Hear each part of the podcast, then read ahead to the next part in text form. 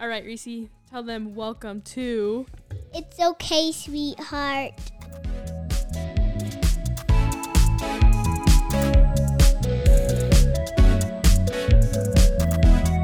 E A M N I T. Whoop. Did I break this? My headphone's way too loud now. Your what? My headphone. I heard. Everyone needs to talk pretty close to their Yeah, thing so there. it doesn't. Three, Team Reese. Yep. Who's saying the opening prayer? I'm the priesthood holder. You dad. When will that happen? When will you be able to hold the priesthood? I'm the only one here worthy to be holding the priesthood. Dad, take it away. oh, sorry, Kinsey. Jeez. I can see Okay. how things can go left quick. yeah. Okay, welcome back to our podcast. Today we have our dad and Holden. Hoey Bubba. Hoey 27.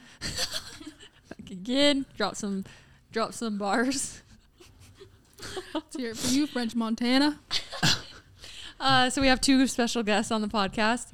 We've been saying that we wanted to have our dad be on the pod. No, Eva. me, okay, sorry. We've been saying that we wanted to have our dad on the podcast for a while now, so we're excited to have him. It's taken us about two hours to start this process, but we're glad we're here. Uh, dad, Glad we arrived safely. yeah, yeah, I weather. know. Andrea's like, when are they coming? They said two o'clock. I, know said- it's been like it took a long time. I was like, I promise There's you, long- Kenzie's long always an hour late. well, we car were filming some. TikToks of Grandma I don't Eva. know if you guys have seen our TikTok. That's our life update. Is Eva went a little bit viral for peeing everywhere. And and it's weird because the reason we posted it is because Holden posted it on Reddit and it went viral there. So then that's why we did that. That should be your guys. You guys should sell sweats that look like they have a pee stain. it's funny because it went down like my leg right here. Yeah. I You know. could see it. That would like be We saw it. Um, s- Dad, do you want to say hi? Hi. That's our dad's voice. okay, so we usually we usually start by doing life updates. So Eva, take it away, and we'll go around the circle really quick. Okay. Um, I'm famous. Shout out to all my fans out there. no, just kidding. But that TikTok was way funny reading those comments. She really does have like a a lot of people that like her, and it's because all of us said her name like a hundred times. So now Yeah. it's Is just that what saying Eva? yeah, we said Eva like In the video, that's So the only many, name. Yeah, I was like, Eva, Eva, Grandma Eva. was quoted so many times. Eva, wipe up your urine. Yeah. The funniest part, I didn't notice it until Kinsey pointed it out, but you're like, You're It's a- my favorite part of the whole thing. yeah, you're I'm like, trying to save it. it's okay. And then You're take laughing. off the. Because I the. know. I, instantly, I was like into save mode because Reese was Reese's face was like devastated. yeah, so I she was was just like, what? okay. She was a little shocked. Yeah. Yeah.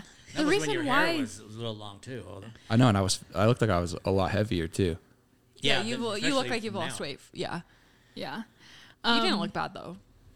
But I look back now, I'm like, oh wow, I was I did gain a lot of weight. Like I saw my friends that I haven't seen for a long time. And they're like, oh man, you've been putting on the you bulking. Yeah. Oh yeah. I'm yeah. like, what? Oh, Why does like- everyone tell me I'm bulking up?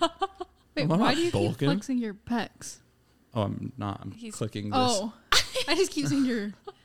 I'm like, he's just being weird. he's just like, He's not Every broken. five He's just seconds. freaking All right, strong. This is not a video podcast. Um, this is so but yeah, yeah, that- that's honestly my life update. We'll make these quick. okay. Okay, what are you, what's yours, Kenzie? Um, my life update is that. Okay. Same. Well, we've just been uh yesterday is when the video went like bigger and then we had a trillion, not a trillion, probably like 10 media companies like reaching out to us but being kind of like aggressive trying to get us to sign paperwork to like sell the video and stuff and then Barstool effed us. That's mine. Wait, so you sold the video to Barstool? Without knowing. No, and they didn't pay us or anything. They had us like They sent you something, and then they were you like, "We signed would love to post this. Can you just put your video right here?" And they're like, they just sent me screenshots. They're like, "Upload here and then hit submit."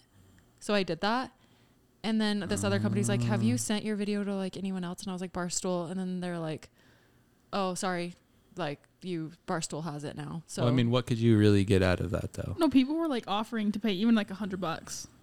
To Just- post it? just Yeah. because they can sell it to like ridiculousness is what they said.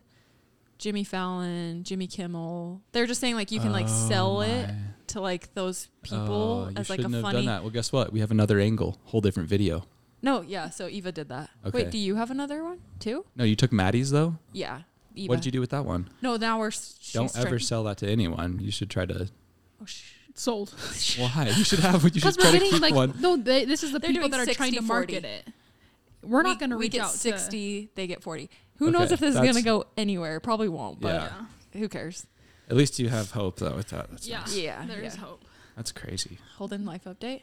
Um, I'm back in school now, What do you do for school? and I'm getting my master's right now in architecture, and still working full time. So I have no free time now. I wasn't even going to do this today, but I got a lot done this morning, And we're doing it at his house. and it's at my house. so I was like, I'll come downstairs. Um, and Do you that's have a it. Fitbit on? Yeah. No, I guess that's my life update. Yeah. I'm crazy into this Fitbit and working out. I was like Fitbit. No, I really am. I try to get you get Fitbit, like why not an Apple Watch? because I don't want all the things in an Apple Watch. I don't like how big they are either. Really? Only thing I would use an Apple Watch for is the calories and my Texting? sleep. No texting. I don't. I could never text on this. I can read text messages on this. It's nice too with the calls. Yeah. Oh, You that's just- cool. Yeah, so I can read it and see who's calling me and stuff. But I don't care to like send messages. Hmm. I just like to get my zone minutes. Holden's really into his fitness era. You're, I'm in yeah. a fitness zone. Hopefully, I stay. I want to dunk a basketball. You won't. That's the goal. It's always I a wanna- phase That's a in good family. goal. I want to dunk a basketball, but my ankle's Can falling you palm apart. a ball? I can palm a ball. You know who I'm Well- obsessed with? Rick Glassman. Have you I watched love that Rick video? Glassman. Take your I shoes am off. phenomenal. Like how Yeah, big balls does, when he's yeah. like freaking out. It's I Like, am phenomenal. Shout out Rick Glassman. Take your shoes off podcast. Can't wait to be guess. I was Uh, reaching out. He'll come on. Dad, Yes. what's your update? Um. You just How were many telling us steps did you get When? last week? Oh, I, that's the thing I do. I just do. I don't have a Fitbit, but I, I walk and keep track of my steps every day, and I got twenty four thousand seven hundred. So come at us. That's my record. Yeah. But I'm only at six hundred today, so I got a lot of work to do. Ugh, unfortunately, you're not going to hit your goal unless you go. Well, you like walking No, late my at goal's, night. Uh, yeah, when it's winter, I'm only have it set for at least four thousand. Oh, But I usually get about seven to ten. yeah. This is actually that's actually a big step for you because you've had months where you like, can't even walk or do anything. So yeah, that's I cool. walk with a cane. That's okay. At least he's walking, folks. Okay, That is so we have Dad on because we just thought it would be fun to talk to him about his life and his childhood. it's weird because we've not really like we don't just like sit and have a talk about this stuff in such a professional manner with like headphones and stuff on, so it feels kind of weird. But we just wanted to have dad because he's had such a crazy life, starting from when he was like super young. A lot of crazy accidents and things have happened to him that have not happened to anyone ever. And kind of the boys in the family, because Holden's got hurt, kind of weird stuff too. I broke my face. Insert yeah, clip. That's documented on the news. Insert that. clip here. You should post that clip. Okay, we'll, actually. we'll we'll post Oh, that. Because yeah. I have it, and I You do? and I have it mixed with like this other person who's like a MMA fighter or something. He's like, I broke my face. Oh, you oh. do? Yeah, I have Okay, it on my uh, phone. Okay, we'll post it. I should give a quick. I there we were. Me and my dad were at a motorcycle track, and I was 14. Yeah, I was probably no, I was thirteen or thir- fourteen. Yeah, I think I say how old I. I th- oh, I was 15. Yeah, you could have been fifteen. I think I was 15. I said it in the video, and someone died that day at the track, and it was super weird. That's why the ambulances and fire truck, everything Yeah, was they're- there. Traumatic So- experience. And I remember we just kind of waited for them to clear the body off the track and then went back out and rode on the track. And it felt weird jumping over and you could see right where his body was. But Why would you guys stay? That's way. I don't know. Well, no, we stayed and then we were talking to the news people. We're like, yeah, it was crazy. It's very sad. And like, we want to keep on riding motorcycles. So like, you never keep on talking about, oh, a guy just died. A guy just died here. You can die while you do this. You don't really, we didn't even really talk about it. So we act like, you just act like it's not a big deal, kind of, just so you can still enjoy the sport. But because we were doing that and acting like, oh, everything's fine, like, you know, it's just motorcycling, we come across as the most arrogant people ever. We you. did yeah. I come across that yeah. too? No, literally, they go, this guy dies at the motorcycle track. It's- Cuts also, to dad. I know, but it's the way they edit it too. That's what I'm saying. We come across that. Oh way. yeah. But the reason I why we were to even It, so I, I was gonna say how. I, Yeah, they must have edited it bad. 'cause Well, they like all of a sudden they they cut to you, dad, and you're just like, well, I, I don't see it being like a crazy thing. This could happen in any other sport, just like football. And then two seconds later, sadly, Park City man passes away. It's like where me and you are acting all high and mighty, and it goes to me, and it's like, are you worried about the dangers? And I'm like, last year I no, yeah, uh, I Oh, broke I my didn't know face. that it was like that. Yeah, yeah, Yeah, we come across as very like couldn't funny. care Yeah, less. that's not the real. That's not the way it actually. and that's why I just have to put that Yeah. disclaimer out there. That's why we, we were. You have I to. I mean, kind it's of, not funny. It's just it's funny like watching Holden talk. That's my Yeah. favorite part. And my voice is so, and I'm so. I go last year. No, yeah. You're just like so. Uh, I broke my face. Yeah, that's like exactly how it was. You literally smashed that face into the. That was a very my hard handlebar. landing. yeah. yeah. Okay, So um that yeah we are just Well, saying you had you guys surgery. You had to get but that plate put around your eye socket because you fractured that. So Mm-hmm. yeah, that was, and you had the back tire run up your back and remove all your skin, and Oh, you yeah. broke your arm, yeah. and you didn't go to the hospital for three days after. Collarbone. Was it your arm or Mm-hmm. No, I broke oh, my arm. elbow.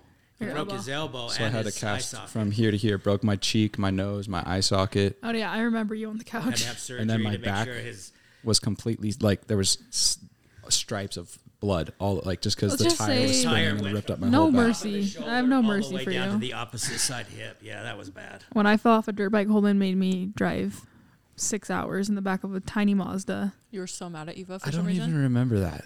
You're so mean. I was just like that was after we had fun pushing each other on a wheelchair phase, and we were in, and I w- like This is a bad phase of life. that, I don't even remember. I rem- I don't even Holden remember was- that trip. Well, Holden just it was just we were we had so much like we were just like butting heads Yeah. so bad. Because you guys were all gung ho to move. I felt No. more, not gung ho, but you guys weren't as mad as I was. I was like, I this just is figured not I happening. couldn't don't do give in. anything Don't about give in. I yeah, I was Yeah. not going to give in. You in. were in. the, yeah you were in a bad spot. yeah. Um, Anyways, yeah, they both have had traumatic experiences. Um. So, uh, Dad, we just want to start with your childhood. Tell what, us what about kind of things you want to know again. what's your full name, where you're born and raised, Social. social security number. no one Let's wants your identity. Let's just be honest. No, like yeah, maybe talk about where you're from and then like the first. I was born in the Army Depot in Tooele. Grandpa was in the Air Force. And, um, I didn't know he that. was stationed at Monument, Colorado. So the first couple years of my life, I was uh, lived in Colorado, right at the Air Force Base, Colorado Springs. The base is on Monument. Then we moved here and lived in Grandma's house. For that they're in right now.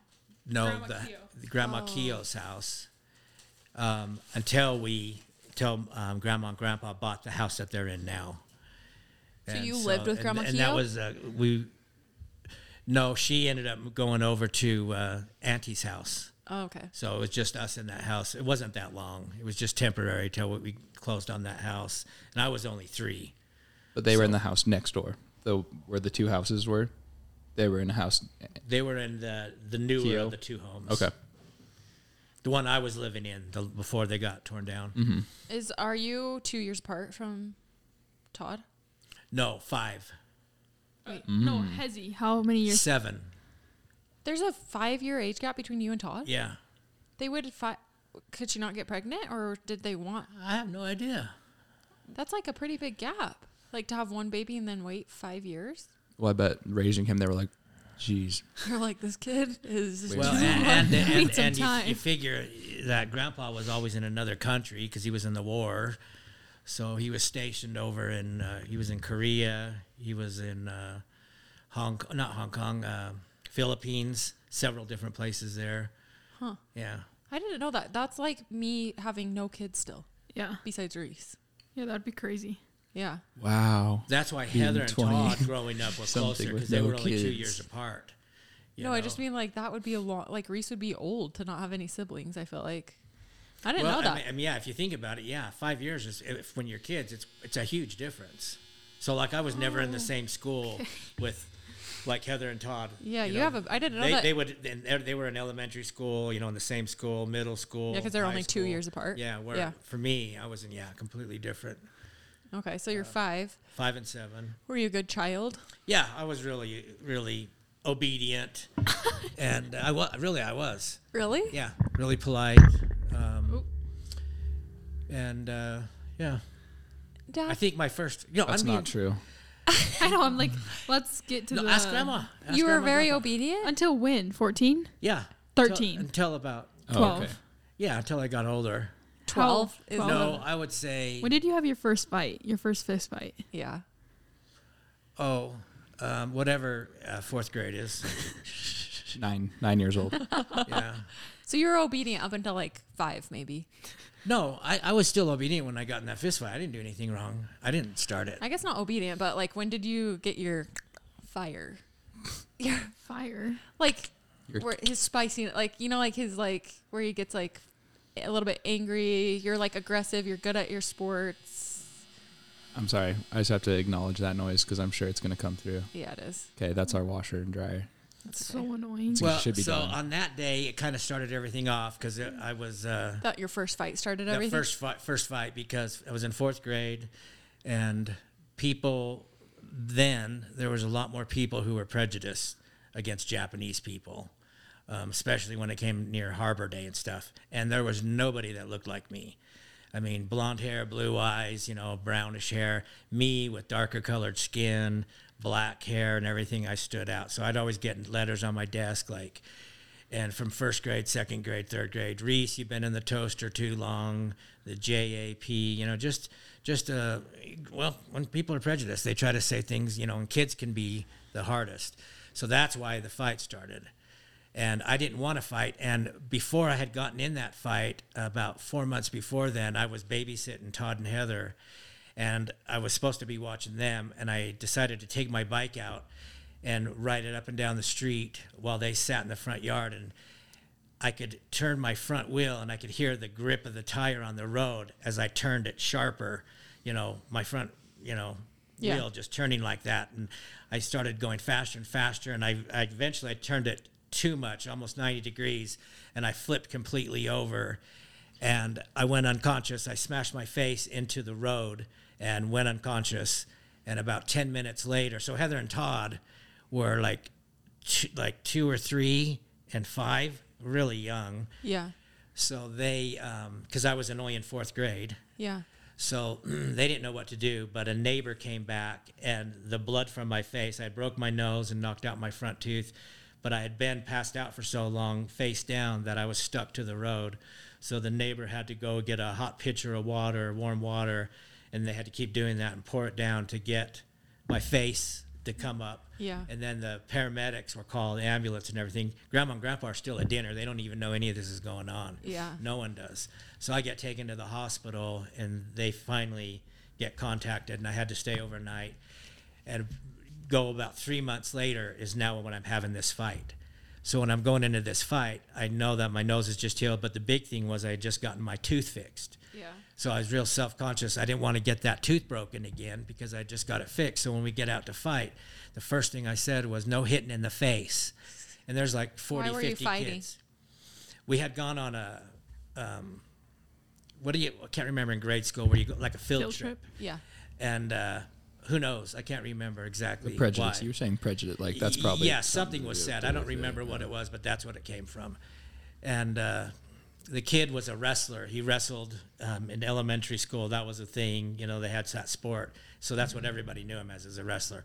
So anyway we're going to get ready to fight. And right before i say that comment you know no hitting in the face. And everybody's like what's the purpose of fighting? You know but i was only thinking of my tooth. And i saw how that went across. Horrible. Everyone's laughing at me mocking me. So the first thing i do is hit him in the face. Oh. And when I hit him, my knuckles got stuck in his two teeth, his upper teeth. So I pulled my knuckles out, and my hand was hurting. His teeth was hurting. That was the end of the fight. It was, it was a done deal. Real my quick. And so uh, everybody breaks up. Horrible fight. No one's satisfied with that kind of fight. So as I'm walking back, I'm thinking, what's going on? I'm feeling bad. And the guy I fought and his best friend are, are walking behind me after it all cleared out. So there's just the three of us now. School's been out for at least 45 minutes now. And as I'm walking home, these guys are walking behind me. As I cross the street, I hear these skid marks, and I really wasn't paying attention. And an RX-7 had they measured the skid marks. It was 149 feet, and it hit me on the opposite in the wrong lane. And when it hit me, it hit me like in my left upper thigh, and it flipped me over the top of the car and threw me on the other side of the road into a. Um, they had just put all this gravel down because they were going to be preparing to do sidewalks, and that's what I landed in. And as soon as I, I kind of went out for one second. As soon as I looked up at the guy driving the car, he he had his head out and he just smoked his tires and took off.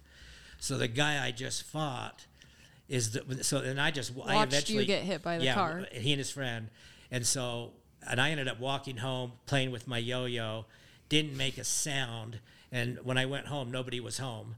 So I had to wait for like 45 minutes until grandma eventually came home. She was shopping, and then I just started bawling. And we ended up calling those guys to see if they got the license plate number, which they didn't, but they knew the.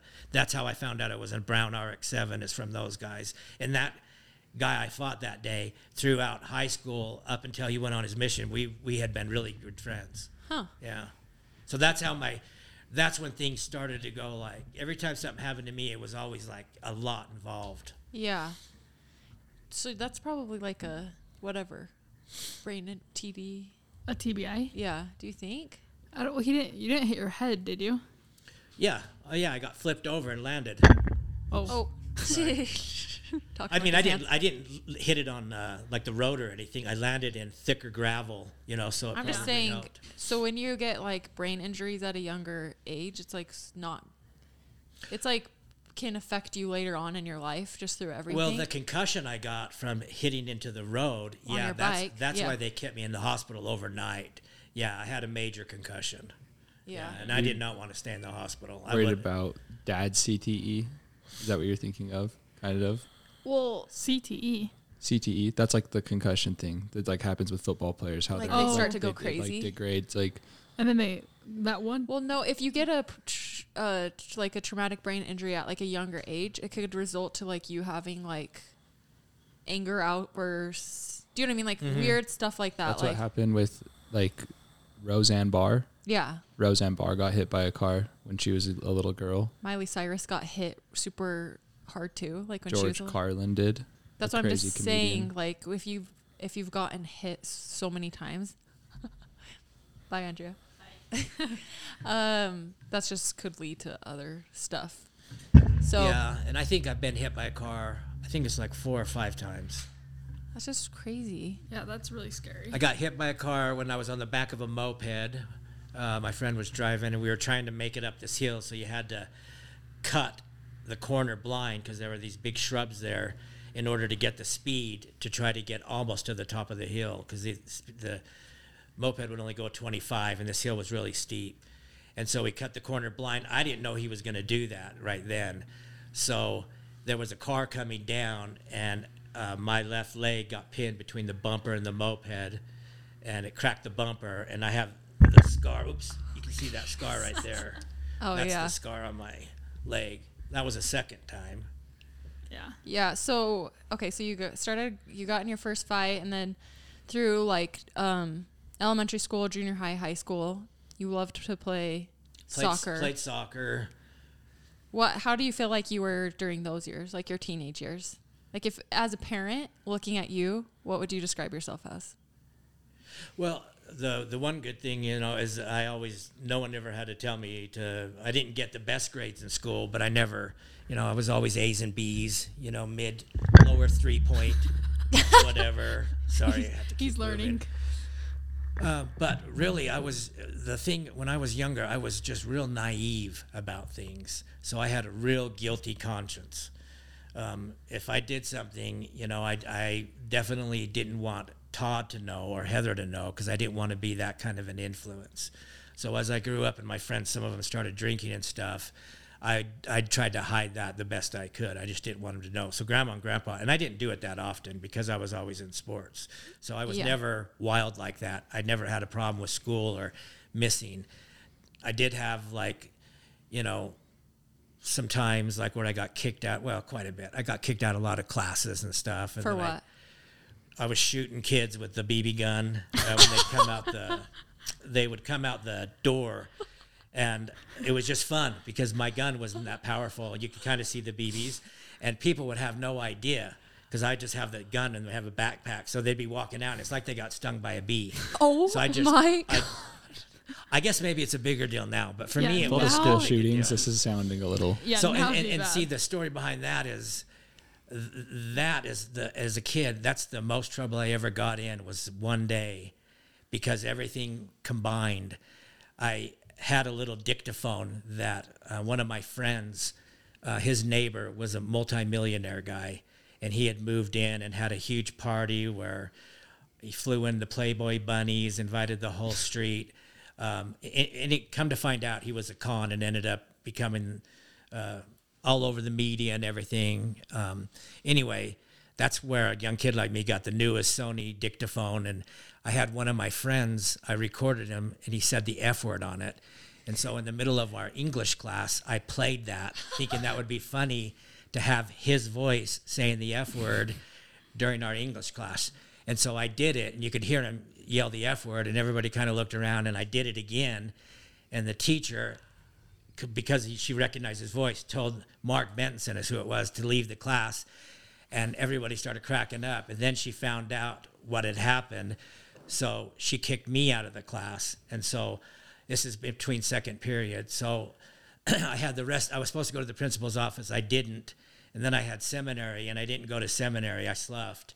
So I was walking around the hallways, and the monitors came by and saw me, and so I had to outrun them and so I had the vice principal of the school and the monitors chasing me and one other kid, and we lost them in the back school parking lot.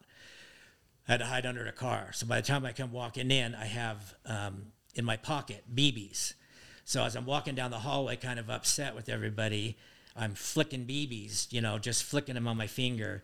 And one of my buddies, a big football guy, James Milner, I flip it and it goes and it hits inside of his ear and then he starts screaming. He thought I flicked a bee or something. He got stung. So he put oh. his hand up and the BB pushed in his ear canal. So it started really hurting him. So he used to always call me the Puerto Rican. So he said, I'm going to kill you, Puerto Rican. So he started chasing me and I outran him because he was f- furious at me. And I was young and fast. This is in high school. Yeah. And for fourth period, I went in there and I was chewing tobacco. So the principal had come to get me because of all these things at one time. And while I was there, I was the vice principal. The main principal found out about me shooting people the day before with the BBs. So in one day, all that came out where I sloughed my seminary period. My English teacher kicked me out and she refused to take me back in. So I had to get a whole new English teacher. and I got caught chewing tobacco, which no one knew I did then. And yeah, it was it was horrible. And I had told one friend what had happened in one day, and he told Todd, and Todd told Grandma and Grandpa. So Grandma and Grandpa found out everything about that day. How did you get started chewing tobacco? Um, all the kids that I hung out with, we, we had a we had a friend who was about four or five years older than us, so he could legally get it. And so we'd go to the sand dunes and we'd take a chew of tobacco and we'd run down the sand dunes and do flips in the sand and stuff because it made us feel so weird. And then all of us throw up. We all got super sick. It was just horrible. Yeah. The chewing tobacco thing is, is relevant because he's like, that's just been a struggle, right? Because you always want to quit. Even like, do you know what I mean? Like, even up until you've been grown up. Oh yeah, yeah. Because it's like so addicting. I, I only stopped when Eva got married because that was one of the things she asked me to do. So the Wednesday before your marriage is the day I stopped. Yeah, I remember. So do, would you say 20, that you have twenty sixth? Um, my headphones are. It's too. My head isn't big enough, so they like pull oh. my ears down. Me and Holden. I know. I'm not blessed with a ginormous head like Eva and Holden. um. So then you went to. We're just gonna keep walking through it. So you're like a little bit of a as you can tell, that's why we said he was lying when he said he was really obedient. well, I didn't think about that as not being obedient. No, I know. I'm just kidding. He's like, that's pretty good. Chewing tobacco, shooting kids with BBs. so then you played soccer because you yeah. loved playing soccer, and then then maybe talk about. I don't really know. Did you get baptized? like were you mo- like LDS growing up? Yeah, I got baptized um, a year later. Of what? Um, then I think it was nine. Oh. And uh, the missionaries came and taught us. They were giving grandpa lessons too. And so I was I was considered, you know, I'm not sure, but I and the bishop used to sit in on the discussions. And so I, I wanted to get baptized because everybody, you know, You're that I knew had area. been baptized. Yeah, I, and I didn't have a clue what it meant. So then, in high school, and like, did you guys go to church on Sundays? Yeah, yeah. Grandma didn't go to church. Um, when I was young, um, and I ended up going to church. And back then, primary was on Thursdays, so you'd have Sundays. You'd go to sacrament and Sunday school, and then primary would be on. It was either Wednesday or Thursdays, and um, I would always go just because my friends were there. I didn't have parents or anything that went with me. It was just me that I'd go to church. So I'd go by myself to sacrament and all that.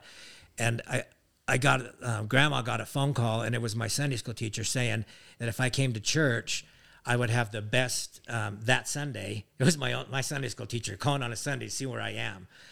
And uh, grandma said, You need to go to a Sunday school because you're going to win an award. And I was like, I don't care about any award or whatever it is. And she said, you know, she she was mad. So I fought her, didn't want to go anyway. Hurried, went down there, and I won a, a book. It was the current prophet. It was I think it was President Kimball, and the prophet President Kimball, Spencer W. Kimball. It was his book, and Grandma decided that from then on, she was going to support me, and she got a calling to be a secretary in the Relief Society and that's where she met all of her best friends Yeah. f- from in church besides her ones from high school and stuff and so and they're still they they have Card group. every tuesday yeah. Four times a month they get together and they they do yeah they do things all the time so from that time on grandma was you know Supportive of that. and real active and grandpa never he he grew up from you know being a southern baptist and just thought it didn't need to go to an organized religion but you live the same kind of life he had those same standards so. Yeah. So what? So then through high school, you uh, your friends probably all started going on missions and stuff. Yeah. Yeah, it was a common thing for everybody to go on missions. There'd be a lot of kids who didn't want to go on a mission. This is how it was back then. And parents would bribe them, you know, like if you go on a mission, they'll give you a Jeep or give you a motorcycle. And so it was real common for kids to get things for going on a mission, get lured into it. And So talk about why you. I decided I didn't really care to go on a mission. So when I graduated from high school, I just kept working. Um, and uh, during high school, I had worked as a, a neighbor owned a big painting company, so I'd always helped his company out in the summers and whenever I could to earn money. And they really liked me, so they went out of their way to help me earn good money as a young kid. And uh, so I was working, and um, the first week I was at work, uh, and like I said, the owner of the company only lived two houses away from grandma and grandpa, so that's why I knew him so well. Their son in law was carrying a 40 foot ladder and he hit the temporary power lines on the job site and it killed him. Yeah. And he was married to the boss's daughter. So it was a big deal. So that was, you know, when I was 14. So now I'm 19 in a couple months. And um, I think 19 and about 19 and a half and I'm walking through a complex similar with the 40 foot ladder. And out of the blue, I just thought, man, I didn't even pay attention to look for where the ta- pa- power lines were. So I looked up, and I was as I was walking, I looked up, and the I was almost at the lines, and I let go of the ladder, and it hit and shorted out the whole project, and zapped the ladder Yeah. and and the voice to have me look up was like as loud as could be even though it was silent when i looked directly up so i knew that there was because I, I knew i could have died i mean you know Yeah. the ladder was stuck it got melted onto the wires it was a huge deal it shut the whole project down you know there's a couple hundred guys on that whole project so it was people were happy i'm alive but also need to get Yeah. set up and everything and Uh, I remember when you told me that. I That story? Yeah, like we were. I know I can remember that story too. Yeah, I remember being in Monticello and we were doing something with the ladder. Then you told me that. yeah So that was like uh that and my best friend Dio, he had decided to go on a mission, and he had gone on a mission, uh, was at the MTC and everything, and I had this experience with that ladder, and about a week after, I had a dream, and in that dream, Darren and I were underneath this place we used to go up in the mountains and climb, and an earthquake hit, and the mountain, you had to on the part of this, you had to enter this cave. You'd have to get on your belly and scoot like that because it was so tight, mm-hmm. and you got to figure we're only high school kids, so I mean it was really narrow. Yeah. and an earthquake happened in my dream and the earth starting to come down and squish us. And i remember darren saying we're going to die we're going to die. And i kept saying no we just need to have faith we need to have faith. And I prayed knowing that my faith could save it, and Darren didn't, and his side kept going, and my side, you know, that I woke up. Yeah. And I come to find out that Darren had come home from his mission that day, um, left California and flew back. And for some reason, I just thought, you know what? That's, I think, I think I'm supposed to go on a mission, and that's why I went on a mission. Yeah. So it took me. I had to wait half a year for the repentance process, but Yeah. And so then you thought your mission. Talk about what you thought the oh, geez, yeah. So because Our dad had- talks very. He's using his hands. yeah, sorry, I hit the cord there. So, because we weren't familiar with the church, and you know, we'd see people who would go on missions and come home. That's the only thing we knew. And then my neighbor and behind us was a member of the stake presidency. And so when I got my mission call to go to the Georgia Atlanta mission, he came up to me and said, "Hey, my brother is in the Georgia Atlanta mission. Yeah, and what he does is he they work with the youth there and in sports groups and are you know." He, he told me everything that was going on, and I talked to him quite a bit because I wanted to know what I was going to be involved in. So that's what I thought my mission was going to be. So when I gave my farewell, I was talking about I already have the inside scoop. I'm going to be going to the Georgia Atlanta mission where I'm going to be working with the youth and starting sports programs. I imagined working with like starting soccer camps and football camps and baseball and volleyball. That's what I'm kind of thinking. So when I go to the MTC and they're showing us these uh, lessons, discussions, and they wanted us to learn it, memorize them and uh, there was 15 people in my district at the MTC, and because we're all going to the Georgia Atlanta mission, I took them all in the room, and my companion got chose to be the district leader, so I was the assistant district leader, and I had the mail key, so every day everyone wanted to get me because they wanted their mail, you know, Yeah. but I could impart my advice, and my advice was, we don't need to learn these discussions at all. We don't. We're not using that. We're working with the youth and everything. So when we're supposed to be in the discussions in the MTC, I would hide up on the covers of the MTC that would cover the walkways. We'd stay up there and lay back, and so we could skip our class because if you were walking around, they'd make you go. So we'd literally hide. So even rebelling in the MTC. I didn't. I didn't look at it as that, but I'm sure. It, Yeah, that's what I was doing. Yeah, yeah. Yeah. So when I got on my mission and I got with my trainer, we had to go to a new area. He had never been there either. So when we got there, you can imagine the shock. And I said, "What are we going to do? Where's You the know? youth? Where's the youth Well, thought, programs? Can we where- start these? Where are we going to start to get this going?" And he said, "What are you talking about?" And I said, "I don't want to say the elder's name." And I said, "Elder such and such, I know his brother was uh, uh, is my stake president."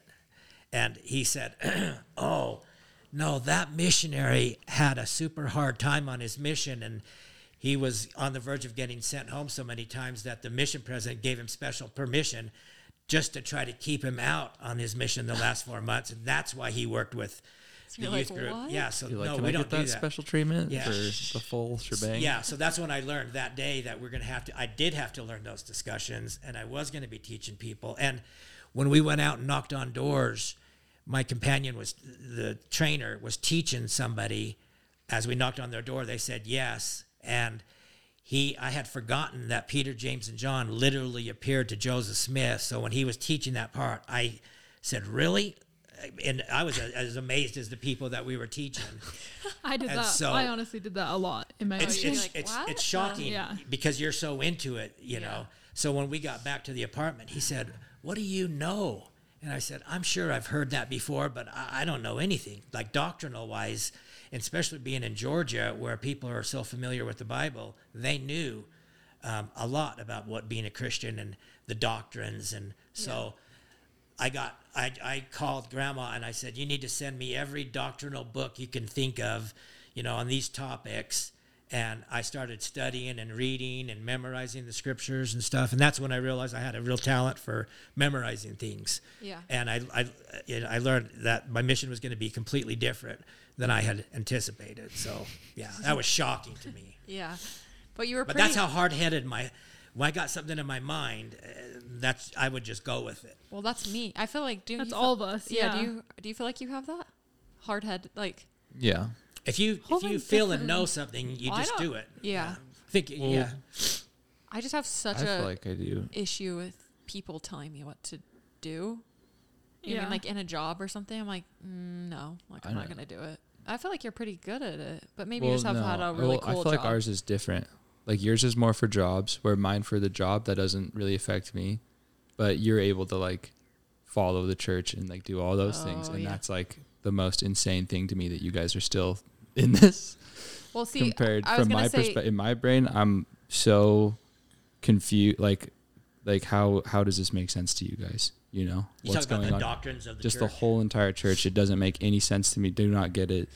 Do not think that it's because I mean, you guys talk about nice feelings stuff. I feel like I still have that. You know, like I'll be like, oh wow, I just felt like I felt the spirit, or I felt something, like these crazy, overwhelming you feelings. don't, I don't think you, I And I s- personally don't think you have to have the church to feel the spirit. Yeah, I feel like Yeah. you can definitely still. s- but I just like without it's it, I don't know that whole I feel like that's where I that That's kind your the hard headed yeah. thing where and I'm like ten percent.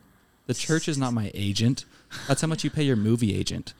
Why are you paying the Mormons? It's a billion dollar corporation an agent fee. That makes that's like, you know, there's That's your stuff. that's a whole nother podcast. yeah. Yeah.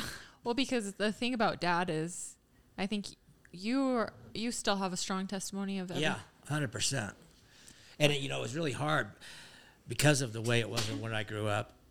I mean, I don't know what word you'd use, but Grandpa got to see a lot of people who were m- members of the church, and he'd see them, you know, like hiding beer, buying cartons of cigarettes, and hiding, you know, like the people who were also going to church. So there were a lot of hypocrites where I grew up uh, uh, around. And I remember when I decided to go on a mission, and it was the day of my farewell, Grandpa said he needed to talk to me. So he took me back to his bedroom and he said, So is this something you want to do?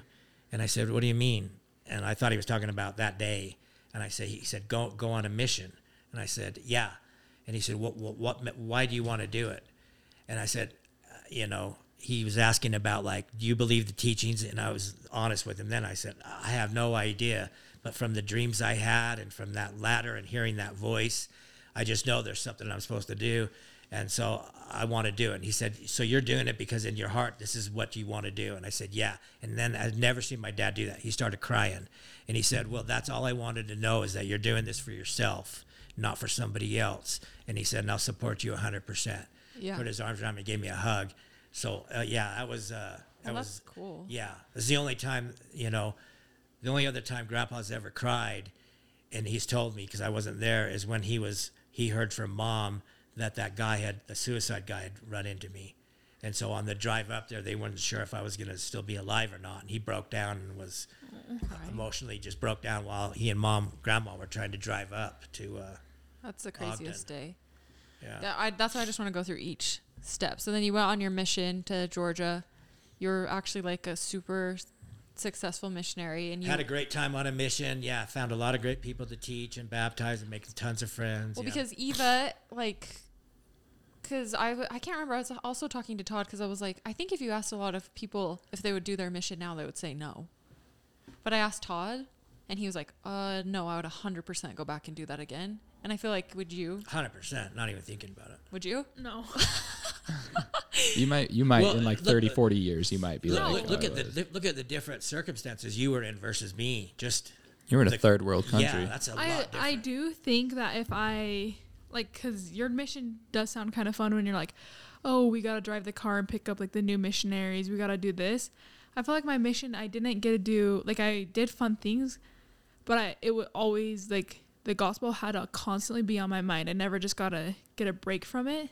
So I feel like, like if I could have draining. even just had to mm-hmm. drive to the airport, Yeah. that would have helped me. Yeah. Yeah. was Just, just a little bit of constantly, normal life. The or something? gospel, the gospel, the gospel.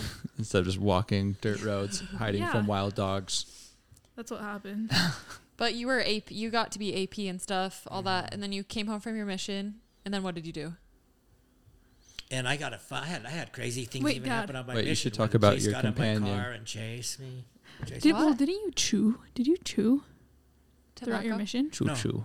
Chew, chew. Swear. Oh, you didn't? No. Why did I think you did? I thought you. Because a friend of mine sent me a chew in an envelope in his letter to me while I was on uh. my mission. But You did used to eat everyone's food, though, right? Yeah, like you yeah. would search their houses and eat their food. well, it wasn't because like when I was the zone leader, you'd have to inspect the apartments and stuff, and like there's a couple sister missionaries, This like two groups. so much sense of why I, I do some of the like. I do some of the stuff that I do. Like, I have so many of dad's qualities, I feel like, that are just like, Especially with food. Well, it was it was so funny because one of the sister missionaries, when I was doing their inspecting their apartment, they'd always kind of joke, and because I would just check everything out, and I would especially get a little drink of their Kool Aid because they had sugar, and then I'd always try to grab some of their saltines, and I'd eat like five or six saltines with a couple swigs of Kool Aid, and as I put the saltines back, on the back. They had drawn a line up the crackers and put a mark where each cracker was, so you could see exactly how many. Oh, no. Yeah, and, that, and it was I was absolutely caught, but it was all in fun. But yeah, probably not as fun for the people whose food I was eating. But that's just me. Like, I would do that at like every roommate Well, that I ever had. and then when I, was at BYU. I lived with nine other guys. yeah. So and everybody, there's only two gigantic fridges, but it was a lot harder because it was all guys and everyone was watching their food. But everybody kind of knew, you know, that You were more than gonna likely if something was missing, it was probably me. I feel like me and you are like that because I remember me and me and my friend at Utah State, we would eat our roommates' food, but she would be like, "Did you guys eat my food?" Because the box would be turned slightly. Like she Yeah. knew exactly how Yeah. she left it. But I feel like Holden is the type to be watching his food. He's Holden like, would be the one getting his food Yeah. eaten. For, like, Yeah, you would would never watch- eat someone's food. someone's food. Yeah. No, yeah. You I wouldn't wouldn't do that. you I'd never do that. you Holden's do the type to like take a picture of exactly how it's angled. Oh, and, I yeah. do that still with stuff. With Andrea. If I have something, Andrea, did you drink my drink? leave it at the right angle. No, I would uh like did you guys remember the fact we haven't even talked about the time in our lives when Andrea lived at our house? Oh Oh, We didn't gosh. talk about that. No, we have not talked no. about that. Like that's when you, that's like Oh. dad. That's I like right when you down. moved out. Yes, right as dad leaves our house, we had a lady from our ward move in. I just completely forgot that that ever even Yeah. happened. And you stole her. I remember. No, no, no. I know. I wanted to say that. I, this is the only reason why I'm saying this. So Kidsy's confessing. if you're listening, you know who you are. I would steal your food. she would spe- specifically set, uh, steal they were the, the. apple crisp cinnamons. How do you remember that? Because you that had- is hilarious. She would come in the room with handfuls of them, and Oh, I'm Apple like, crispin and cereal. No, okay, so she had like there's these um veg- veggie straws. Everyone knows those veggie straws that you can buy from Costco. They had a version of them that were like apple cinnamon, so they're like pi- like apple pies, and they're like these crispy straws. And she had them, and she kept them in her room, obviously, so that like we wouldn't eat them. yeah. But every time she left, gee, I would go in there and I would just grab handfuls because I thought they were so good. that's funny. And I think she totally knew because they started to be like hidden, like they weren't in the same spot where I left them think last. that's so funny. yeah, so that's the only reason why I wanted to bring that up is I would steal her food. that is funny. That is my. okay, so then dad gets home from his mission. Um, you, the, I don't really know your life that well. Yeah, like what happens between that and meeting mom? Yeah, so So I decided, um, I know you went to BYU. yeah, my mission president, he asked me what I wanted to do, and I was really close with my mission. I had two mission presidents for a year each. Um, they served three years, but I came in the Yeah. you know the third year of one and the first year of another. And he he said, "What school you going to?" And he he asked me like he you know it was something that was expected, and, and I hadn't really thought about it, so I said BYU. So he wrote me the letter, and then um, you know I, I got right in and. Um, What were you gonna study? I was minoring in Japanese and majoring in international business. So I had I was taking two languages. I was taking Japanese and American Sign Language. oh, I forgot uh, you can do sign language. Yeah, and um, but you didn't graduate. no, no, I ended up staying there for two years, and then I transferred up to the University of Utah. Did you graduate? No, I never got my Bachelor's? BA.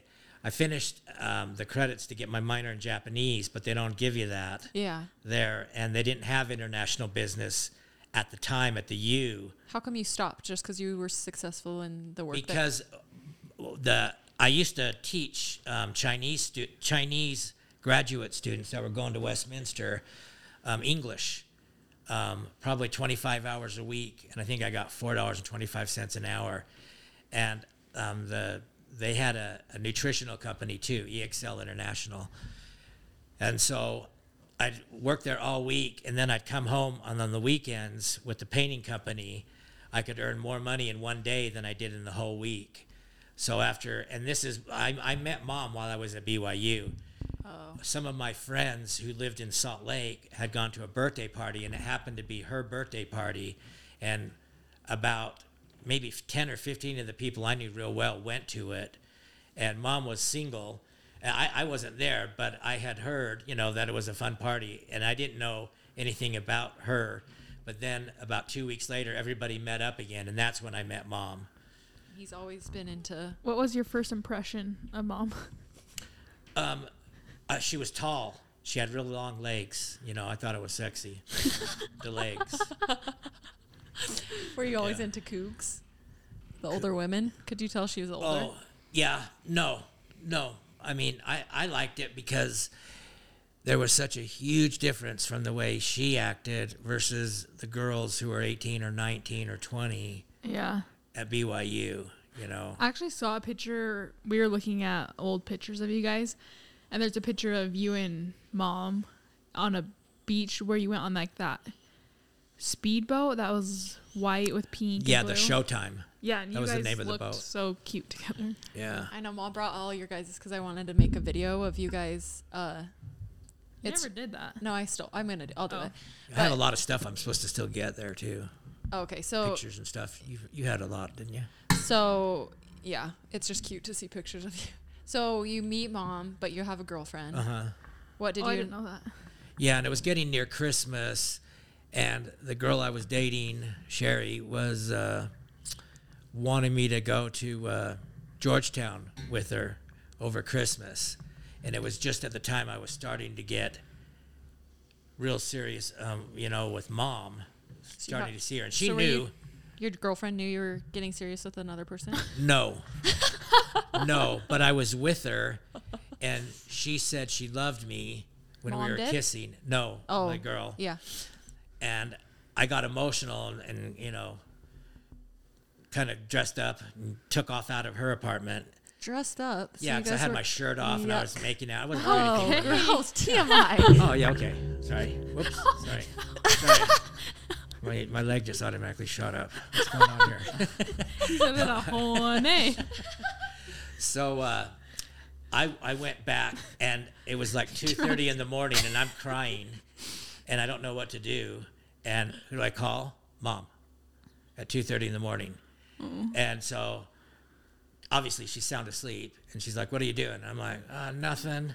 And I'm now I had come home, I'd thrown off my sweat, so I'm just standing there in my garment bottoms and my garment top, and the only phone is in the middle of. I shared a, a house with ten guys. We lived in the basement, and the people, older couple, lived above. So I'm in the I'm in the room talking at that time, and my girlfriend comes walking in while I'm crying on the phone talking to mom Wait, so you just left her? at her apartment. Oh, and then she walks into your apartment. And then she drove back over. Yeah, she Oh. only lived like five minutes away Yeah. from me, not even that probably. Oh. So, but she didn't come right over. It took her like 20, 25 minutes. Yeah. So she got, you know, dressed and wanted to come over to see what's going on with me. and so, yeah. Well, I'm trying to, you know, No, keep I it know. real. Um, so yeah, that pretty much ended it. And then she asked me, my girlfriend, the girl, she said, "Are you? Do you love somebody else?" And it was just brutal. And I said, "I think I do." And Wow. that was it with her. yeah, Yeah. because his mom was just a little bit different. Yeah, yeah, and and How Sher- much Sherry- older was this? That was Sherry. Sherry compared to was mom? six years older than me. Oh, so you she always was had that. Two years younger than mom. Huh. That's yeah, and she'd already graduated from school. She had just taken her LSATs. She graduated in graphic design, and she was thinking about going to law school or um, getting her master's in some kind of graphic. You know, I think that was a good choice For him for to not to graphic design going into law school. Seems like a psycho. Yeah. I'm just joking. Uh, Sherry. she was a Persian girl too. Really, really Well, pretty. now I'm switching sides. Yeah. But grandma and grandpa loved her, right? Oh, they only got to meet her, I think, once. Oh. They didn't know her hardly at all. They Oh. they knew the girlfriend before that, which was Mindy, and they Oh, loved her. I was like, I know grandma. Ha- yeah, I, yeah, yeah, yeah, Uh, okay, so then you meet mom. How long did you guys? yeah. Mindy date? ended up coming out on my mission. She ended up taking a job as a Okay. nanny in Atlanta. in Atlanta. Okay. and she was in the exact ward I went to in Atlanta. Okay. So Be dead honest. What a Did you kiss? Did you coincidence. kiss Mindy Oh, on your mission? No, because the thing- Dad? no, I saw that I smile. can. No, I'm, I'm gonna, you guys don't know this. She wasn't my girlfriend before I went on my mission. Oh. I dated one of her friends. And so oh. she always wanted to get too serious, Mindy did. And I didn't want that. So she had this friend, Heidi. And so about four months, five months before my mission, I saw her and I, I dated. We went out every single day for the five months before. And she had six sisters and they all performed and sang. And they did that at my farewell. And so, yeah, Mindy wasn't even wasn't our relationship wasn't like that then. No, I didn't. What? What's going on? Eva thinks someone farted. Oh, Well, if you can smell it. So whoever smelt it dealt it. yeah, it's coming that direction because it's clear here. Um, Okay. That's So, so, that's funny. that's okay. how that happened. So, n- and I dated Mindy when I came home from my mission for a while, and I was real close with her, but it was never like that. So, and what's funny is that she was actively dating the members of that ward. Like my mission, my uh, ward mission leader. Yeah. He was an accountant, worked at Georgia in the Georgia Pacific building. Really good looking guy, single. So yeah, there were a lot of guys asking her out and dating. So it was just real awkward for me because she's very she was very very pretty. Yeah. And so like everybody was you know attracted to her. And then it came out that's Elder Reese's. Some missionary ended up recognized because I had a picture of her Yeah. before when she got there. I had took the my pictures down, but I had a small picture. So, So- yeah, that was that was kind of a weird situation. Yeah. Okay, so But I no, I can't believe you guys would think I'd kiss a girl on my mission. No, I didn't do that. I don't no, it wouldn't be a shock. I wouldn't put it past you. No. Oh, jeez. No. I- Okay, so then how long I would did you never date? cross that line?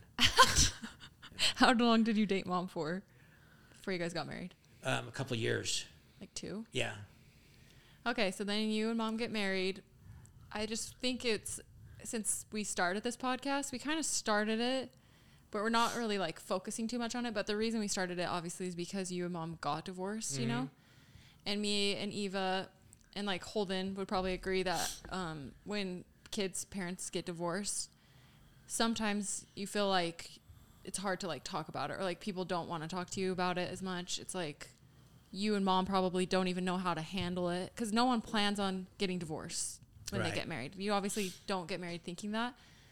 And so that's why we started the podcast is to help other girls or kids like us whose parents got divorced of how to handle it, like how we felt to make them feel like not alone in those feelings.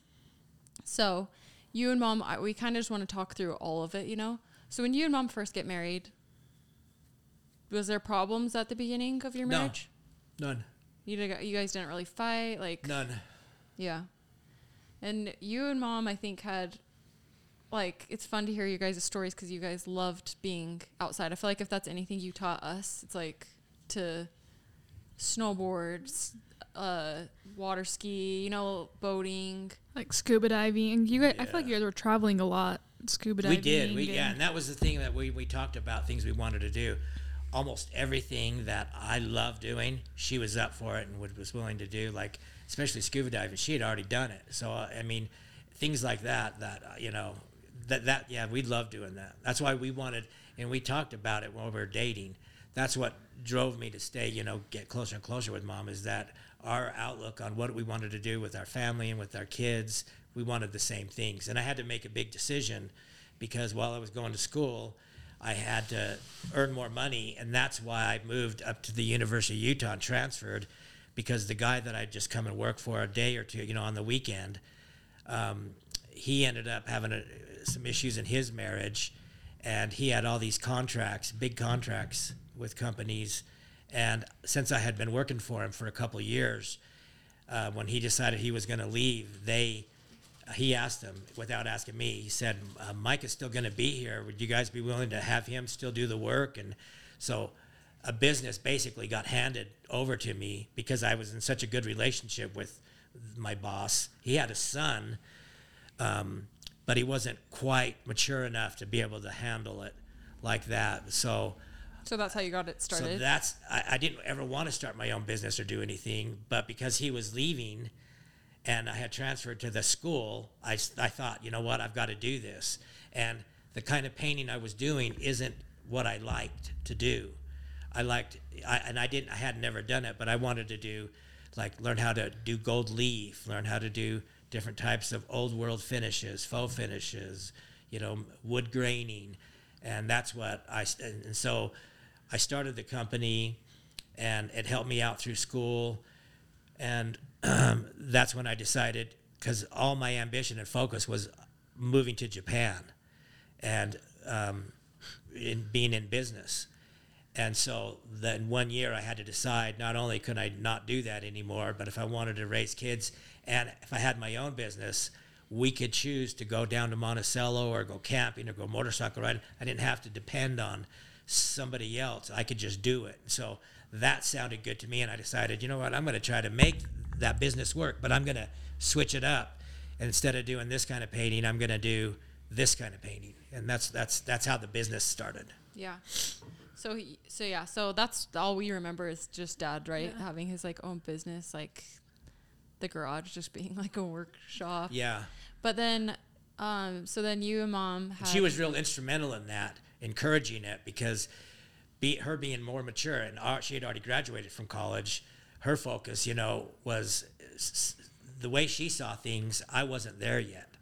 So it made me realize, yeah, that could be a really good thing, starting this business. And I, because I'd taken it for granted, um, you know, having gone along with the people I worked for, I never thought about, you know, me being in charge of all that. It just happened. you Yeah. know.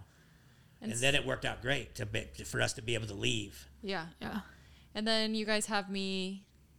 I am your daughter, right? Yep. That's when the problem started. Yep. With me. Yep. And when we we, had and when, when we, we had a house in Holladay, we used to live off 15th East and 4230 South, right in Holladay. Uh oh. Um, and Just that's where. drops the address. Oh, yeah. Well, Uh, it's fine. so when you, uh, yeah, when so when you were uh, born, we stayed there for, I think it was like a year and a half or two. I just have to say I have a fear that uh, you're not my dad for some reason. Remember? Because in Monticello. Well, okay, so I didn't know. you had different fears all the time. so Well, don't I know, but I didn't know that mom had been married before you. Do you remember when I found that? Mm. Yeah. So then I found that out, and I was like, because I found her wedding picture Oh, is that how you found with out? Richard. Yeah, a- in I remember Monticello. you showed me that. And I was like, We walked into the I, bedroom. I've never even seen that, so I don't. even know you what that you was. pulled it out from underneath mom's bed. yeah, and I just remember I was like, my heart sank because I was like, why is she in a wedding dress with like another I thought guy? mom was a spy. Oh, I see what you got. Oh. So then I was like, wait, is dad really my dad? So now sometimes I'm like, oh, I get it. But I, I forgot remember- that part. Yeah. I asked you for my birth certificate. Do you? You probably don't. yeah, I do you remember, remember you this? asking me for the birth certificate, but I didn't know there was this much. No, but I remember it. joking because I remember you guys handing me my birth certificate, and I remember I was like, Mother thought Anne Reese, and then I went, Father Richard Christensen, and then you guys started laughing because I was like, but so I'm still like, but I definitely no, I'm your kid, And right? what's funny is that on don't mom's think you are. on mom's uh, old Me- Honda. Me, and Eva look a lot more yeah, I don't. I feel like you might be. than Kenzie. But I look, Big head. look like me. Kenzie's got a small head. I look head. like dad. I Yeah. look like dad. You look like Richard, your dad. Mm, You look like Richard. I don't know what he looked. He was like way white and tall. Whoa. had lots of He had a freckles. small head and he had freckles. yeah. Well, mom had freckles. I look like mom. and um, Uh. on her car, he got her a license plate, and it said Mrs. C. really? Oh my gosh. MRSC. Oh, that's so funny. One time when we were down there, we'd been married for like five years. We were going to somebody's um, ward for like blessing a baby or something. And it just so happened to be Richard's two sisters' ward. So when we went there, Oh, um, I got to see Richard's sisters. so it's like her ex sister in laws. Yeah, and they had built a house together right by that church. So we, I drove by the house that Mom and Richard built together when they um, got married. So weird. Did It that is weird. Did that bug you, or were you kind of like, eh? No, yeah? Okay, so then you guys had me. Were you eh, like guys planning on? Ha- was I planning? yeah, yeah. All you guys were planned. Were you excited to be a dad? You guys Yeah. had like miscarriages before Kenzie was even born. Yeah, Like multiple. yeah. well, how many did you and mom have? How many what? Miscarriages. Well, um, but she had a tubal, and I think I, I think there's two or three. Yeah. Yeah. Yeah, and it was. I mean, at least Yeah. could have been four. I feel like she said four. I just Could- didn't know if they it- were all It that. It could be, Oh. but it really played with her hormones too, Yeah. and um, she ended up having to take a steroid when she got pregnant with you, right in the very beginning. So she really gained a lot of weight because they wanted to make sure that her body could hold it. I feel like you need to get. Closer? Yeah. Closer to the mic. um, okay, so then yeah, she has me. Were you like I just feel like I since I have my own kids, were you super excited to be Oh a dad? Oh yeah, oh yeah. I re- I want to find that picture where mom said that I can't remember. It's like you she was gone because she worked or something. I don't even remember what the picture is, but she came home. Remember, and you had me and you had matching bandanas on, and you just took a picture of us, and we're I was like, I'd like love little. to see that. I can't remember what. but that you know what I'm like. Yes. yeah you know what I'm talking about. So you were just like excited to be a dad. Yeah, and I used to love coming home from work and then putting you in my arms. There's another picture we had at that house where you're in my arms and I'm laying back on the bed. Oops. And you're just asleep right there in my arms. And I used to do that every night I'd come home with you. I mean, that's what I would look forward to. Because back then I'd have to go to school and work, school and work. Yeah. Because Yeah. when I went to school, all, all the things I did, you know, like in the 300 level and 400 level for classes, weren't didn't transfer over to the University of Utah. Yeah. So I had to, you know, take the classes and switch my major to business management. Yeah. You know, Do you guys feel like was the first was having your first kid hard on you guys, or did you guys were you just like well, the business was going pretty good, you know, and I mean, it was funny because when I um, had to get the ring, you know, when we went ring shopping, I had no credit. I'd never done anything. I had my own business, and the invoices back then, I used to actually fill it in. I had printed up uh, invoices that were like, I think had three or four copies attached. So there was no carbon paper. If you wrote on the one, I'd have like three copies. yeah So that's how I used to have to do anything. And so to get the wedding ring, they needed a credit history. Well, I had just started my business, so I didn't have anything. So I looked back on the prior like six months of all the bills I had turned into Holy Cross and just wrote them all up like they were current bills and I had gotten paid in order to get the credit to buy oh mom's oh ring. my god. Yeah. So then Holden and me are two years apart, Two years almost Yeah. month Yeah, two years, one month. And a couple days. Yeah, and then Eva comes two years after that. Did you guys want to have three kids? Yeah. Three or four. Okay. And through all of that, let's see. There was a period. And it was nice because when we had you, a baby girl, and then we had the next baby, it was a baby boy. So then we were happy, you know. It didn't matter if we had a boy or a girl, we are going to be happy either way. We never even worried about Then you got a the mix. sex. Yeah. So it was nice. Eva got to pick. She got to pick which gender. Just kidding. uh, so yeah, we were all close in age, and I loved, I loved it, and so I basically got to kind of recreate that with my kids. But during our childhood, do you guys like want to chime in? I feel like I'm talking so much. Can you please like shut up? Well, no, I'm trying to just. Just kidding. So we lived in Kaysville. You were working a lot. Uh, not a lot, but you're working. We all did our sports. We were all doing like all of that stuff. And it's so funny because I, I knew so little. If you guys can imagine now, when we're going to get our first house, mom's looking around, and I always thought, you know, if I could find a place that had like a little stream or water and something by snakes and all that, that's how mom found that house in Kaysville. She said, because she went, she'd go look for him by herself, and she told me about it. It's got a stream, and I was like, what? That when I- house was so perfect. Perfect. Yeah. right by the was. mountains Loved too. that house. Yeah. So when I saw it, I mean, you couldn't when you go in the backyard, you couldn't even see there was a fence because it was just So much. overgrown and it looked horrible. But I could see the potential, and the people who had built the home, they had inherited a ranch and another home in Texas, and so for like 15 years. They had only come for a month or two a year to stay in that home, and then they'd go back to their primary residence. So that's why their yard was so. In the front it was it was it wasn't it was overgrown, but in the back, I mean, it was like a wilderness Yeah. um, back there. But they were asking a hundred and I think they were asking a hundred and thirty, hundred and thirty thousand, So crazy. and I made So him an cheap. offer. Being a big businessman, I said, "We'll do one hundred twenty nine thousand five hundred. Just five hundred dollars less. Think In your it. head, you're like five hundred dollars I'm of thinking, savings. There's no way I'm going to pay that. We'll knock off five hundred. That's so funny. uh, yeah, uh, so that's how it all started. Um. So did you?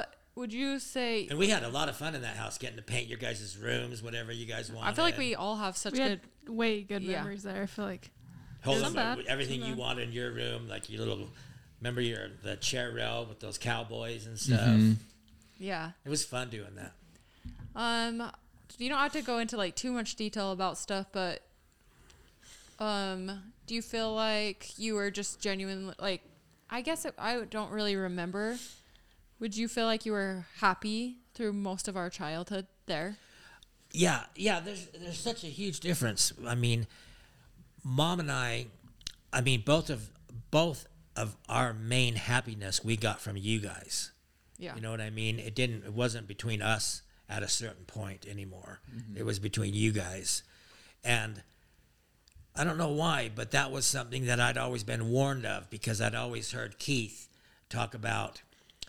Um, Keith is our aunt's ex-husband. Yeah, Keith For used to always he used to ask me so many questions about what Anne was like because of what he was going through, and so, um, and because they they had just Lauren, and I think Mar- I don't know, but I think Marion I don't know if she wanted more children or not, but when mom had children, that's one of the things I was always you know, I, I knew that's something mom wanted more than anything. Yeah, so to have that babies. yeah, and and everything she said was true. You Mm-hmm. know, like she really wanted children. She really wanted kids because every bit of energy that we had, like what we did, it was because for you guys. Like, I mean, if you take a look at most years, geez, we almost went to Monticello.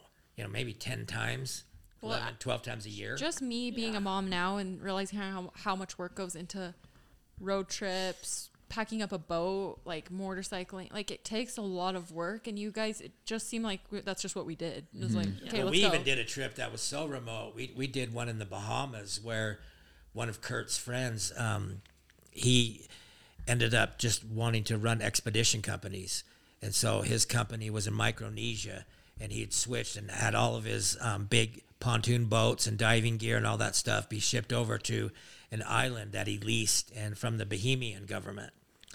And so we got to go to that island, and it was just us there yeah. plus three guys who helped take care of it. So we were the only people on the whole island. But you had to fly in, take two smaller airplanes from Nassau, and then take a boat ride in, and you know, real remote, Gosh. totally different. So that at that house, that's right when the suicide accident happened with the suicide driver That was- driving into that- you. That, that was, at the old house. That Yeah. happened in yeah, That was like right when we left. But i was gonna rem- say about, a, before, about a year and a half, two years. but before that, I was just gonna say I don't remember what happened, but you did move out to grandma and auntie's. 'cause Yeah. I- yeah. So why? You don't have to go into full I, don't- I- detail. there, it, it just I didn't like the contention. you guys were having contention even when we were little. I was gonna say, like, Mm-hmm. Yeah. obviously, because I remember. I don't think you guys remember going I don't. there. I don't even remember. I don't remember that. I remember going to Grammy and Auntie's, but I don't think I remembered that that's where you lived. And then How long the- was that weren't. for? Because I don't know.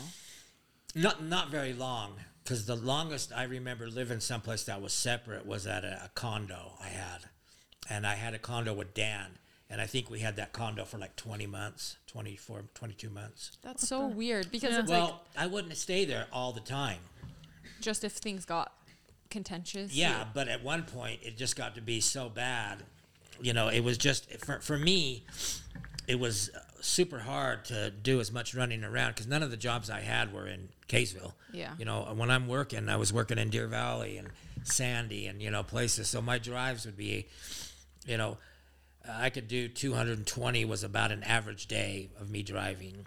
Yeah. And so, yeah, it just become last thing I want to do is come home with contention and fighting and Yeah. wanting. Uh, I always had like a list of ten things she wanted me to do, and it just got to be too much, and I couldn't. You know, that's that's that's what I remember. Yeah.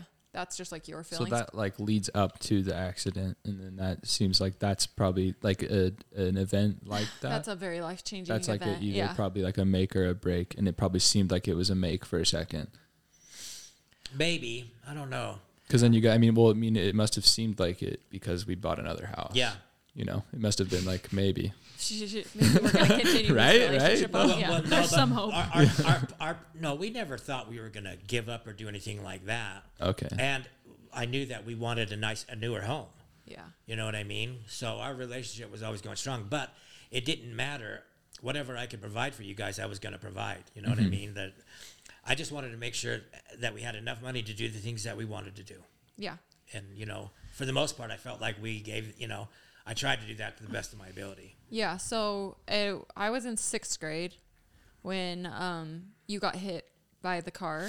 So do you want to talk about that, or is it hard to talk about? Yeah, that, and that was a real.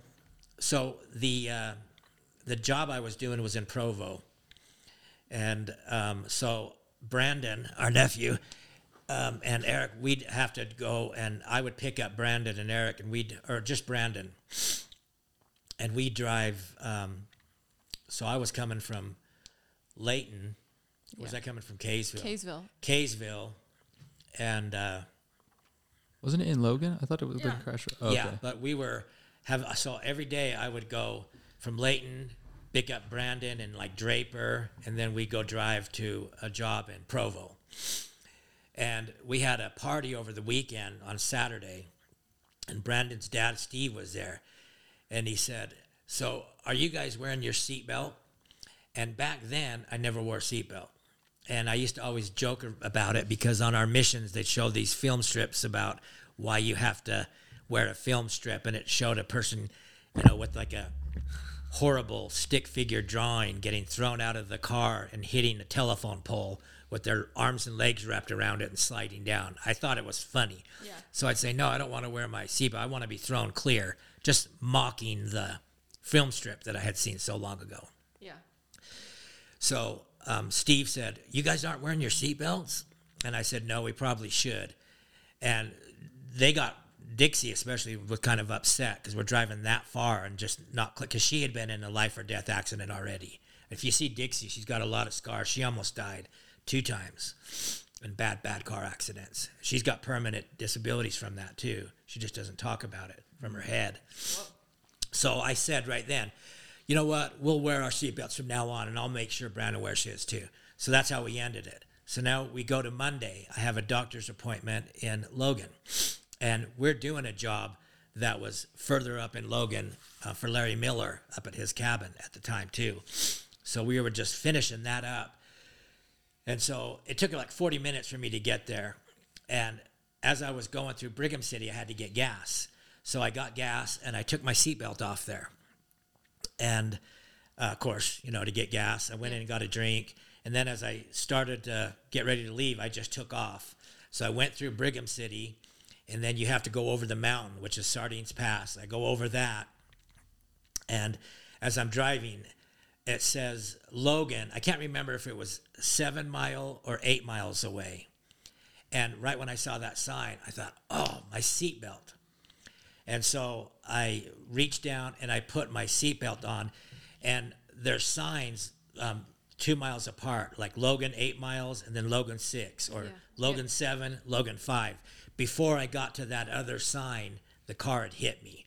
So I had just put my seatbelt on th- within probably less than a mile from where the accident happened. And I saw it was raining and there's two lanes, a center lane, and then two lanes, so five lanes in total. I was in the slow lane, and I had my cruise control set at 60, Yeah. and that was the speed limit on that road, 60. And clear down the road, it was just barely raining. I could see a red car going much faster than everybody else because it was weaving in and out, passing people, and it ended up instead of passing people in the lanes, it ended up coming across the traffic and past people in the middle so I just noticed it. But then it went all the way to the opposite. So it was in the far outside lane itself. And then at the last second, it came across all five lanes like it was aimed at me. And I couldn't go anywhere. So I just gripped my steering wheel, just, you know. Yeah. And that, that was it. So, so scary. it, do you want to give backstory on what the guy was doing? Well, the guy had. Um, I ended up finding all this out uh, from our insurance agent from talking to his parents.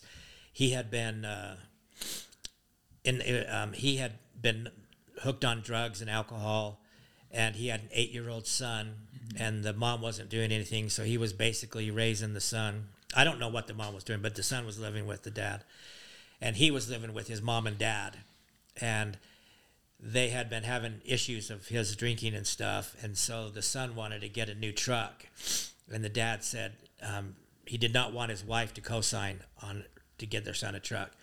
She ended up doing it, and they got in a huge confrontation, and he ended up leaving the house on Sunday night saying that he was going to kill himself, and he went and totaled his truck into a telephone pole, trying to kill himself and he got arrested for DUI. So they had to keep him in the tank for eight hours.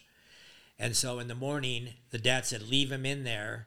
Um, he needs to get you know get control." The mom couldn't because this you know trying to get her baby out, but the dad refused to let him come back home. So the deal was is the mom could go pick up the son, but then she had to drop him off at his friend's house. But at least he was out of jail. And then from there, he borrowed that guy's car, and it was like just a little bit before seven in the morning, he started um, driving it, and then he went head into a semi, and at the last second, he turned out. And that semi driver called the police and said he thinks he has a, someone thinking about committing suicide. So the police were notified, and then another person called the police, another semi driver, but it was the opposite direction. So the guy had obviously turned around.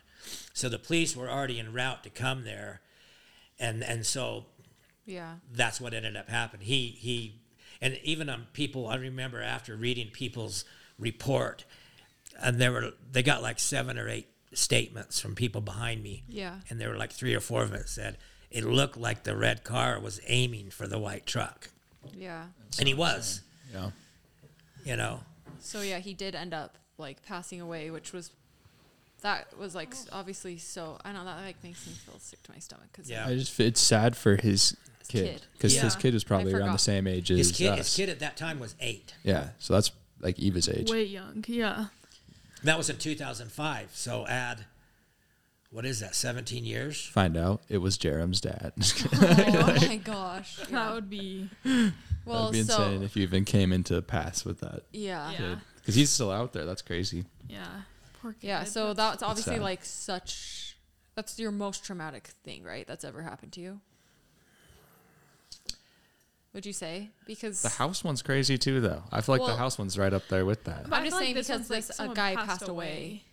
and, And dad was right were- there. You mean you mean tra- traumatic as far as like life and death, or Well, like just traumatic, like PTSD. Overall PTSD from like seeing the whole thing and like knowing that that guy died you underneath tra- your car. right, like you were trapped in your car. You thought it was on well, fire. okay. So when the uh, for just a second, you know, you kind of lose, you you you just kind of black out for just a second, and so when I opened my eyes and I could see what was going on, the uh, I was, oops, the my tire was about even, maybe just a little bit higher than my seat, and my legs were pinned up because my front tire had come up underneath my thing and inside of my truck, um, up by my, up underneath my steering wheel and pushing it up, and it had twisted me. So I was looking towards the passenger seat, and there was so much smoke. I thought my truck was on fire.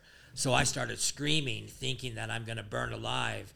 So as I'm twisted like this, kind of like looking this way, I'm trying to break my window of my truck for all I'm worth, knowing it's a matter of life and death. And I'm pinned. My legs are stuck, so I know I can't. I'm not going to be leaving, but at least I can get air because I'm only inhaling. Just you can't see anything. It's just so much smoke in there, and I'm thinking it's fire. So I keep trying to hit it, and I realize there's no way I'm going to break it. I just couldn't get the torque, and uh, I don't even remember what happened from there. I don't know if I, I think a lady ended up um, appearing at my window, and she was a nurse, and she said, you know, how are you doing? How are you doing? And I said, because I, I was not, Panicked? yeah, Yeah. completely panicked, and I was the first thing I was concerned about the other person. I thought it was a woman, and I don't know if I thought that because there was hair or whatever, because I had that view coming in.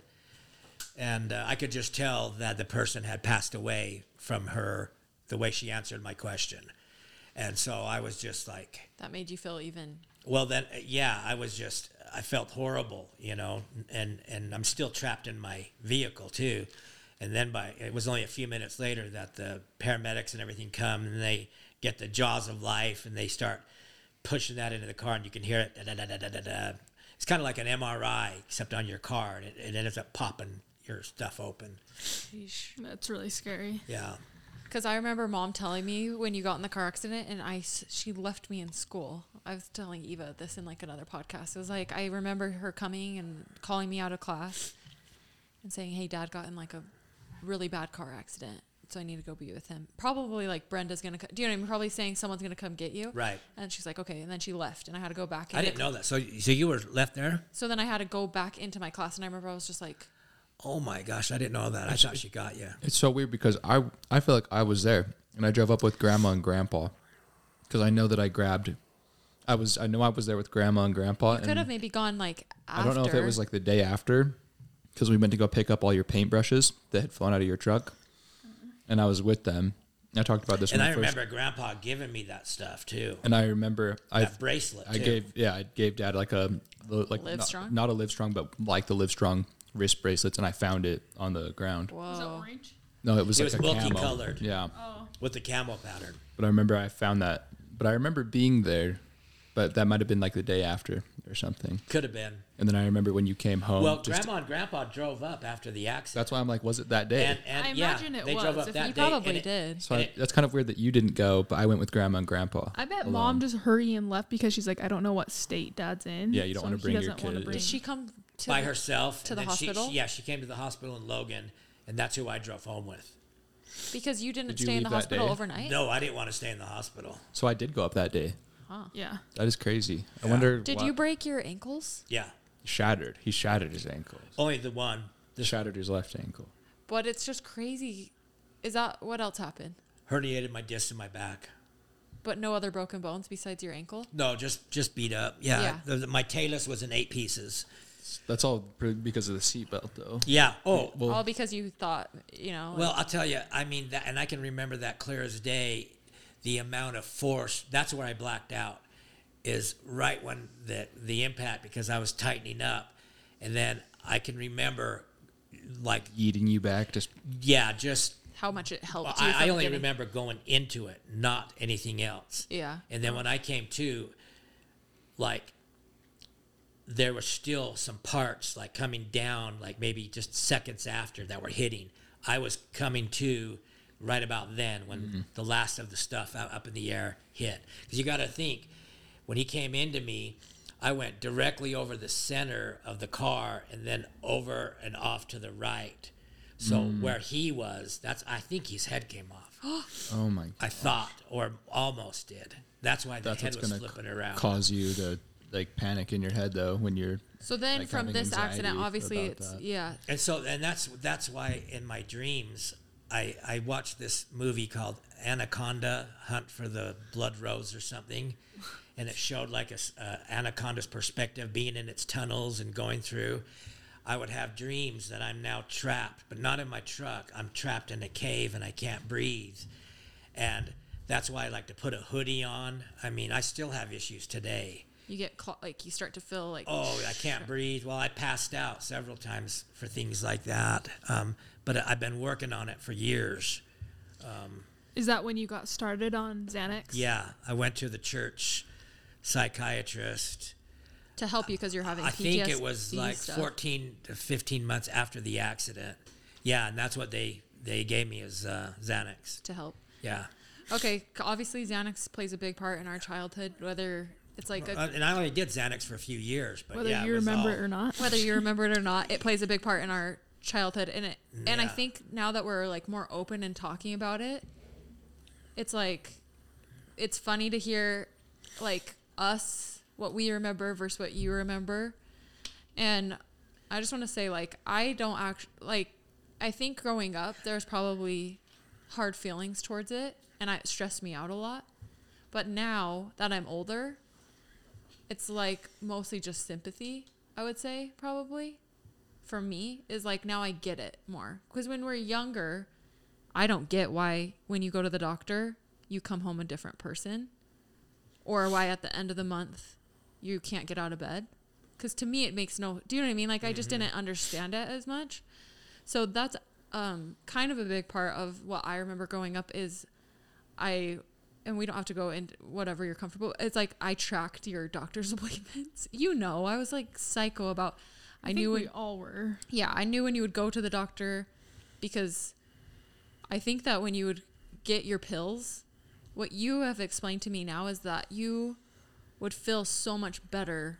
Do you know what I mean? It's like you're like, well, man, if I take one, I'm feeling good, but if I took like a couple more, I'm gonna get a lot of stuff done. Is yeah, what you I would thought I was doing great work. and, and and the thing that even even not even this is how clueless I was, and it happened all the time. People calling me uh, like, "Hey," and I'd be like, "Hey, what's going on, brother? Uh, where are you? What do you mean?" I'm talking like there's nothing going on in there. Um, we're supposed to eat lunch at one. I've been here for like half an hour. Are you? And I would have no recollection of what they're even talking about. And then, you know, I'd find out that I made the appointment the day before. Yeah. So, and that started happening more and more, you know. And what's weird for me, because when I was a kid, and I even knew that like it was Xanax, but I didn't necessarily know what Xanax was. Right. You know.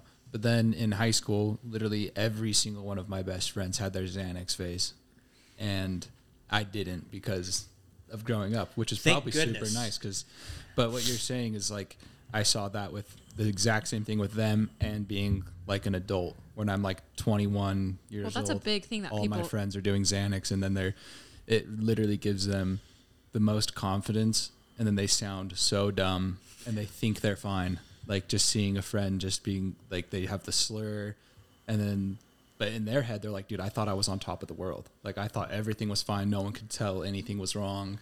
So it's like, that's Well, exactly. You have you. I don't know if I've even told you, but like your eyes changed colors, There was just like a They huge get col- gloss. they would just be over glossy. 'em, but yeah. it made them look green.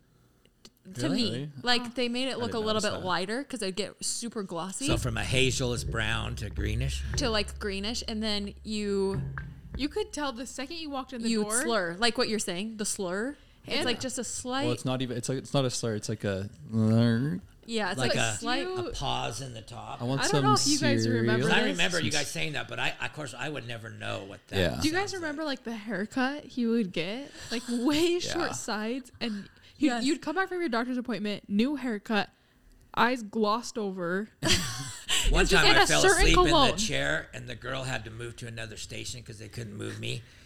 Yeah, I didn't tell you guys that. There was a certain cologne too. I remember in Monticello. And it'd be crew, crew hair gel. Yeah, smell. yeah. And you'd have a certain cologne on. And when I smell that cologne, It reminds you of those days. oh yeah, like instantly. I don't know what cologne Wow. it was, but you had it in. Dang it! I just remember finding all your little Xanax in. I don't know if you remember, but in Monticello, you'd put them in like all these different little containers. well, he No, probably I doesn't remember remember because he's probably that. just like ding ding ding. I, ding. I do that, so I would always, you know, like if I needed one, I shouldn't be far to find one. yeah, like in all these little like glass jars, all, everything in like brown room in Grandma Zola's house, and there was that cologne, that haircut, the glossy eyes. We just knew it was gonna be. Yeah, it was so funny. Um, we we've talked about like some of our stories because it's just funny. I've told you some, and you're like, "What the heck?" And can I tell one? Yeah, Okay, so um, these are super. I- yeah, I don't find them I funny, think. but What, how, is it okay if I? yeah, oh yeah, yeah. Okay. I'm glad we can be here and talk about it like we are now, but I, I know this is a real serious topic. Yeah, I couldn't hear for a second either. I just, yeah. He keeps hitting his. He, my, he, you're talking with your hands, so hold Yeah, he's trying I to. I just had to mute your mic and then wrap your cord next around time, your. hold on. Do you have handcuffs here? Dad just needs to be. No, so It's my favorite, hard. my favorite story, and I actually no, I have not ever told this on the podcast. Uh, my favorite story is when Dad was mom and dad both took Ambien to go to sleep at night. So depending on who took their Ambien, I think is who would come. Like whoever hadn't would be the person to come pick us up from our friend's house. Do you know what I mean? Mm-hmm. So I was like I think mom must have taken her Ambien, so she's like, "Dad's coming to get you." But I knew that you were a little bit like with the Xanax, so I was like, "Oh shiz, Dad's coming." So I remember I was like kept looking out my friend's window of like, "When's Dad gonna be here?" Because I just at Hannah's house? no, it was Or at my friend Aubrey Ann's house, and it was up in Hidden Springs, like the nice houses. So her house was super nice, and I wasn't that good of friends with her.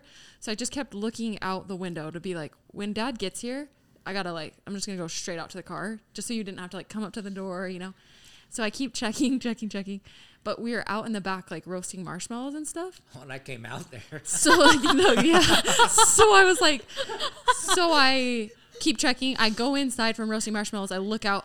Dad's truck is out there. No dad in it. Oh, So I was just like, worst feeling. I was just like, oh my gosh, where is dad? Like, and my stomach just drops, and I'm like, I gotta find him. so I'm like, what? Like, dad, so my dad. truck's in front of the house. Yeah, and but you're not in it. So I'm like, I'm trying to find where. Yeah, I'm trying to find where you went, and um, so I go back into the house now to see like where you are, and I can hear your voice in the backyard with the family, and I'm like, oh my How gosh, How in the hell did he get how back in the heck did? Yeah, you're back there roasting marshmallows, talking to the family. I was like, let me go. Who I've never met before, right? Yeah, you've never met him. And so I was like, go out there and I'm like, hi, dad, you know, and I'm like just trying to but the thing is is if people didn't know you, they can't really they can't really tell as much, you know? So it's Right. not like you're being a complete psycho, but I can tell something's a little bit different and I'm like, Right. let's go, you know, and I'm like trying to pull you.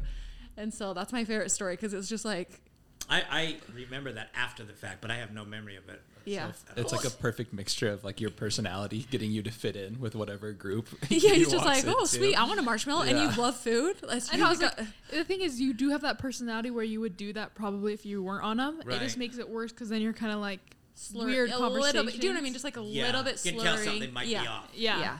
Exactly. It's And like if you would just did it and you were normal, it'd be well, because. Hannah, even Hannah, will be like, to be honest, I don't really remember your dad ever being. She just was like, I thought he was just the funniest person ever. Yeah.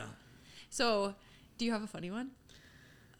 Um, I do wanna- have one. I don't know if you remember this. Just the one that was under my truck. Yeah.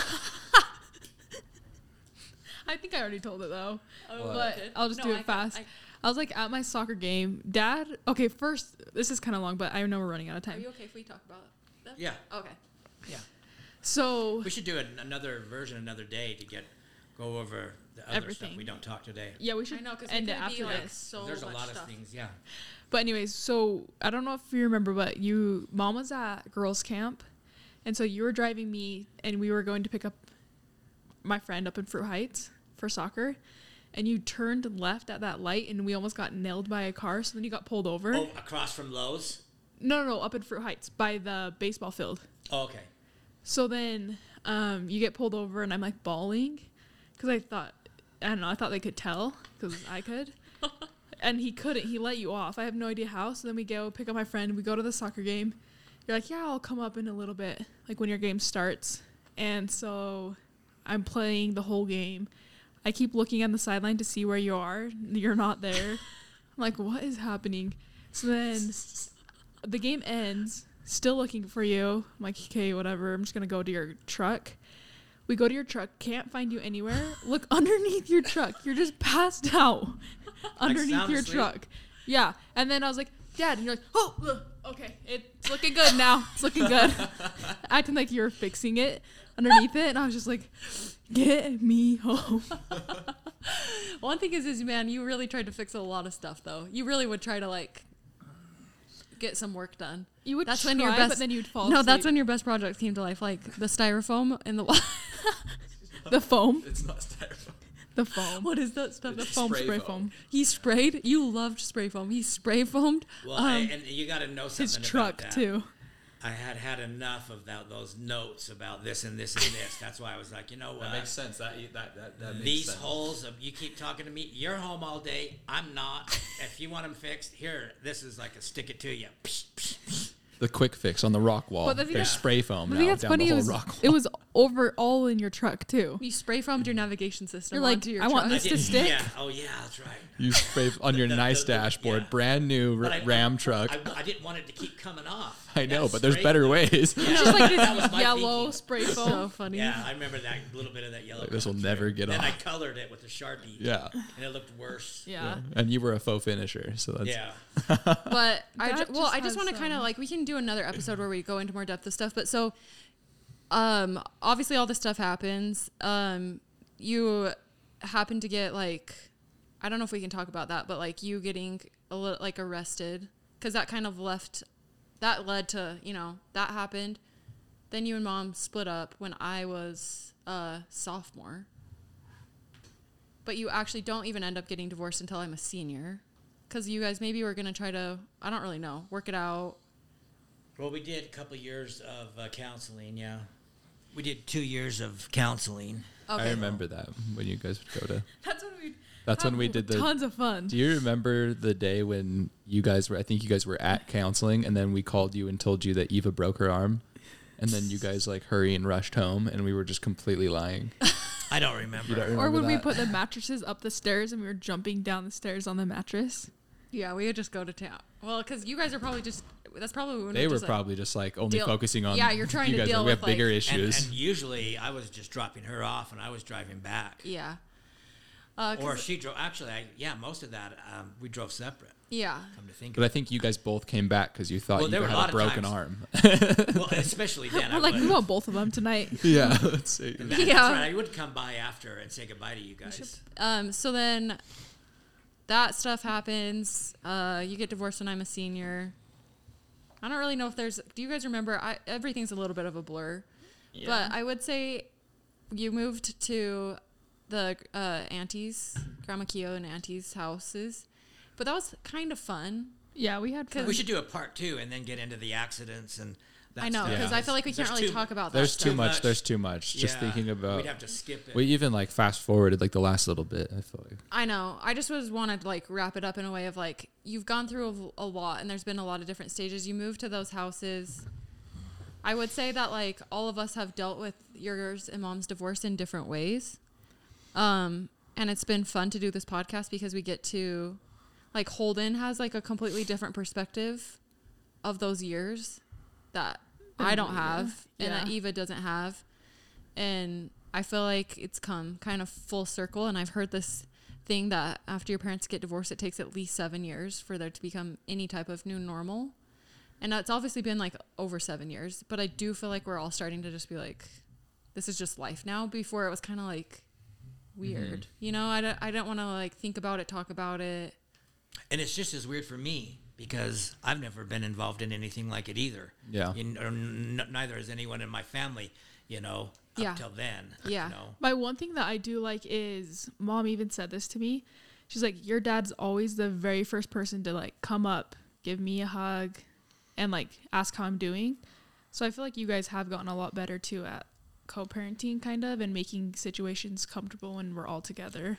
Yeah, I think so because I can talk to her. I feel comfortable when we do talk like that, and even Yeah. when there were issues with you guys, and she would, you know, we talk about it. Like Yeah. when we had, My issues. well, well remember As he just gest- me and mom and you at, at my house. That was that was a good time. When. Holden was snorting coke. I don't remember No. that. You don't I'm remember just- when it was I'm just, just us kidding. three? He Mom just- came down and we snorted all had a coke. talk.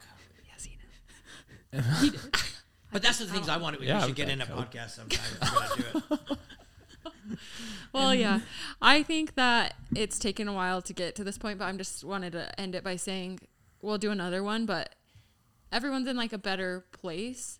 I used to I've I've gone through like my ups and downs with you and mom where I like love you guys, hate you guys. Do you know what I mean? Like I'll just be straight up.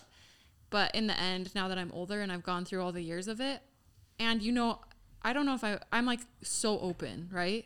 And I can tell you a lot of my stuff. Me and my dad have talked a lot, and so I do feel like we're all now in a place where we can talk about this stuff, and I'm happy that we can talk about it and share it with just like all two people that listen to this podcast.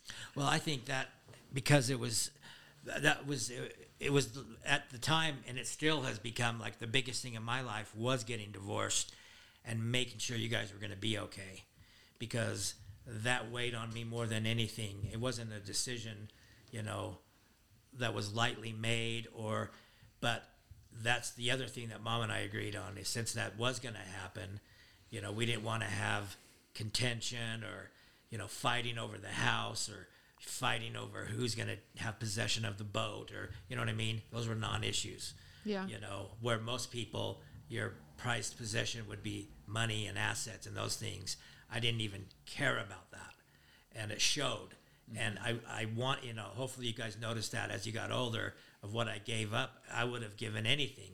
You know what I mean? Because of the the, you know, as a parent, you, you feel like you've let your kids down. Because I know more than anything, especially with you, you would have wanted me to get back with mom. You know what I mean? Like that's a possibility, or you know, So, and I remember you one of the questions you'd always ask when you'd be so nervous, either you would you'd say, "Dad, it's gonna be okay, right? It's gonna be okay." Yeah. And I'd say, "Yeah, well, it'll all work out." Remember? Yeah. Because, and I think, and hopefully, we can always talk about it. You know, anything that ever comes up, because Yeah. that's what I think can get you through. No matter what happens, is like if you're willing to sit down and talk and show, you know, because I genuinely believe we all know we love each other. Yeah. You know, and we wouldn't, you know, what wouldn't we do for each other? You know. Yeah. I think you and mom have both done like a very good job at trying to handle it. I Not think so you did the the best. I think you did did the best that you guys could. Yeah. Yeah. You know, without knowing. Obviously, everyone does If the best you could. yeah, it's not like like, you if you tried could do to it make. two or three times, you'd probably become better at it, I- right? yeah. Dad, it's never too late. It should- I wa- I wanted to say what's one thing that you wish like what's one thing you wish you could change and what's one thing you thought you did good. Oops. Oh, jeez. Just like what's one main thing that you kind of have like a regret about and one thing that you're like About that kind of stuff, that'd be too. I'd have to think about it more. I don't know. Or just I mean, about your o- o- life. obviously, just thinking about it, I wished I would have had more talks like this with you guys to make sure we were how everybody was feeling and knowing that no matter what you feel, it's okay. Like just like you're saying, you know, sometimes that I hate your guts. You know what I mean? That's the true feeling, and it's good to be able, to, I think, to say that. You know Yeah. what I mean? Because that's a true feeling. Well, I would say that stuff. Well, I've talked to Okay, I know we got to end it, but I would plan my conversations with you in the mirror. I told Eva this like I didn't know that. What conversations? Well, so there would be uh like the time that you we went on a cruise, we got home from the cruise and then you just left. yeah. But obviously you couldn't tell us like all the details of why. We don't need to get into it, but I was so mad because you wouldn't tell me where you were, stuff like that. So obviously I have to direct my anger towards something or someone and it's all going towards you. So I would look in the mirror and I would like plan these talks that I would have with you of like how I felt. You know what I mean? Like just Did you want to say something to me that you hadn't Oh yeah, said? Like, uh, yeah. I told Eva I would wanted to have say dreams. F off. I had She wanted to dreams say of saying real the F word, Oh, and. I would say it had like same with him when when Holden was going through his like rebellious stage. I would have those because I just obviously if I love you or love someone, I feel like it's like so deep, and I like I'm just like such an emotions person, and I can't hold them in, so I got to get it out. But I would say stuff to you even if I thought you were doing something wrong. Me and you have gotten in fights before, you know, where I would when we were growing up, where it was like I'll hold in and Eva- I would just say stuff to you, but I do feel like that's helped me get closer to you in the end because I would be like, you know, like we get mad, we could say stuff back and forth, that's and then what, it's like, that's, that's what I hope too. Yeah. Because I, you have to have the right frame of mind, but being able to say what you really feel, and and that was my biggest thing is not having you feel guilty, like you, you know what I mean, like you're feeling this way and think you're, there's something wrong with you when it, Yeah. you had not, it was brought on by something beyond your control. Yeah. That's the hardest thing as a parent because you don't want your kids to ever have to, to hurt. And when you do something like get divorced, you know what's going to happen. But that's where you have to make that decision. well, you it's know, better for us in the end, yeah. Yes. What's gonna ha- what can happen? And then you know when I looked at eh, nothing, you know, there's certain things that are going to change. But in my case, in mom and I's case, where I, we had lived separate so many times over so many years, that wasn't the biggest thing. It was just to actually do it and make it final. You Mm-hmm. know, because I think of of doing things and me staying in hotels for months at a time or you know whatever i think that went on for a period of nine years i believe you know on and off on and off on and off And kids can sense all of that stuff. yeah so and, and, it and was you would always say you'd want us to hug and kiss in front of you like, always. mom dad oh, you guys yeah you guys kiss now you guys kiss yeah I've talked about this too, but that like, and I've talked to Eva about how your guys' marriage, any of my worries played into my marriage right when I first got married. yeah What I did, I had no idea why. I would cry about that stuff, and I Braden was just like, "What the heck is going on?" You know, like so confused at like, why if I fall asleep? I've told you that, you know, if he got home and fell asleep without kissing me goodnight, I'd be like, "The heck? What Yeah, does that mean? you yeah, didn't kiss me yeah. goodnight?" And then all of a sudden, Dax, my my therapist, my podcast guy, obviously talked about all this stuff. And then that's when I started making all the connections of like, oh, this is just normal stuff that happens. I think that's why I wanted to start the podcast too. It's like, this is all just normal stuff that happens to kids when their parents, they maybe are in some sort of contentious household or something. You pick up on things and it plays a part in your life, but it doesn't mean anything's wrong with you or anything. It just Hundred percent. But that helps to what you just pinpoint. said is, is really hard to not feel like anything's wrong with you when you have feelings you don't want to have. yeah. But as you get older and you learn, it's it's how you deal with it that Yeah. makes all the difference because everybody has it. Yeah. You know, and it's how you how you deal with it. But you have to get to a certain maturity level. You know what I mean? Yeah. And you, sometimes with you guys, I've seen you guys do things that are on a higher maturity level than what I actually felt. So that's why it's neat as a as a parent. You get to see your kids grow and mature, but you get to learn from them if you have an open mind.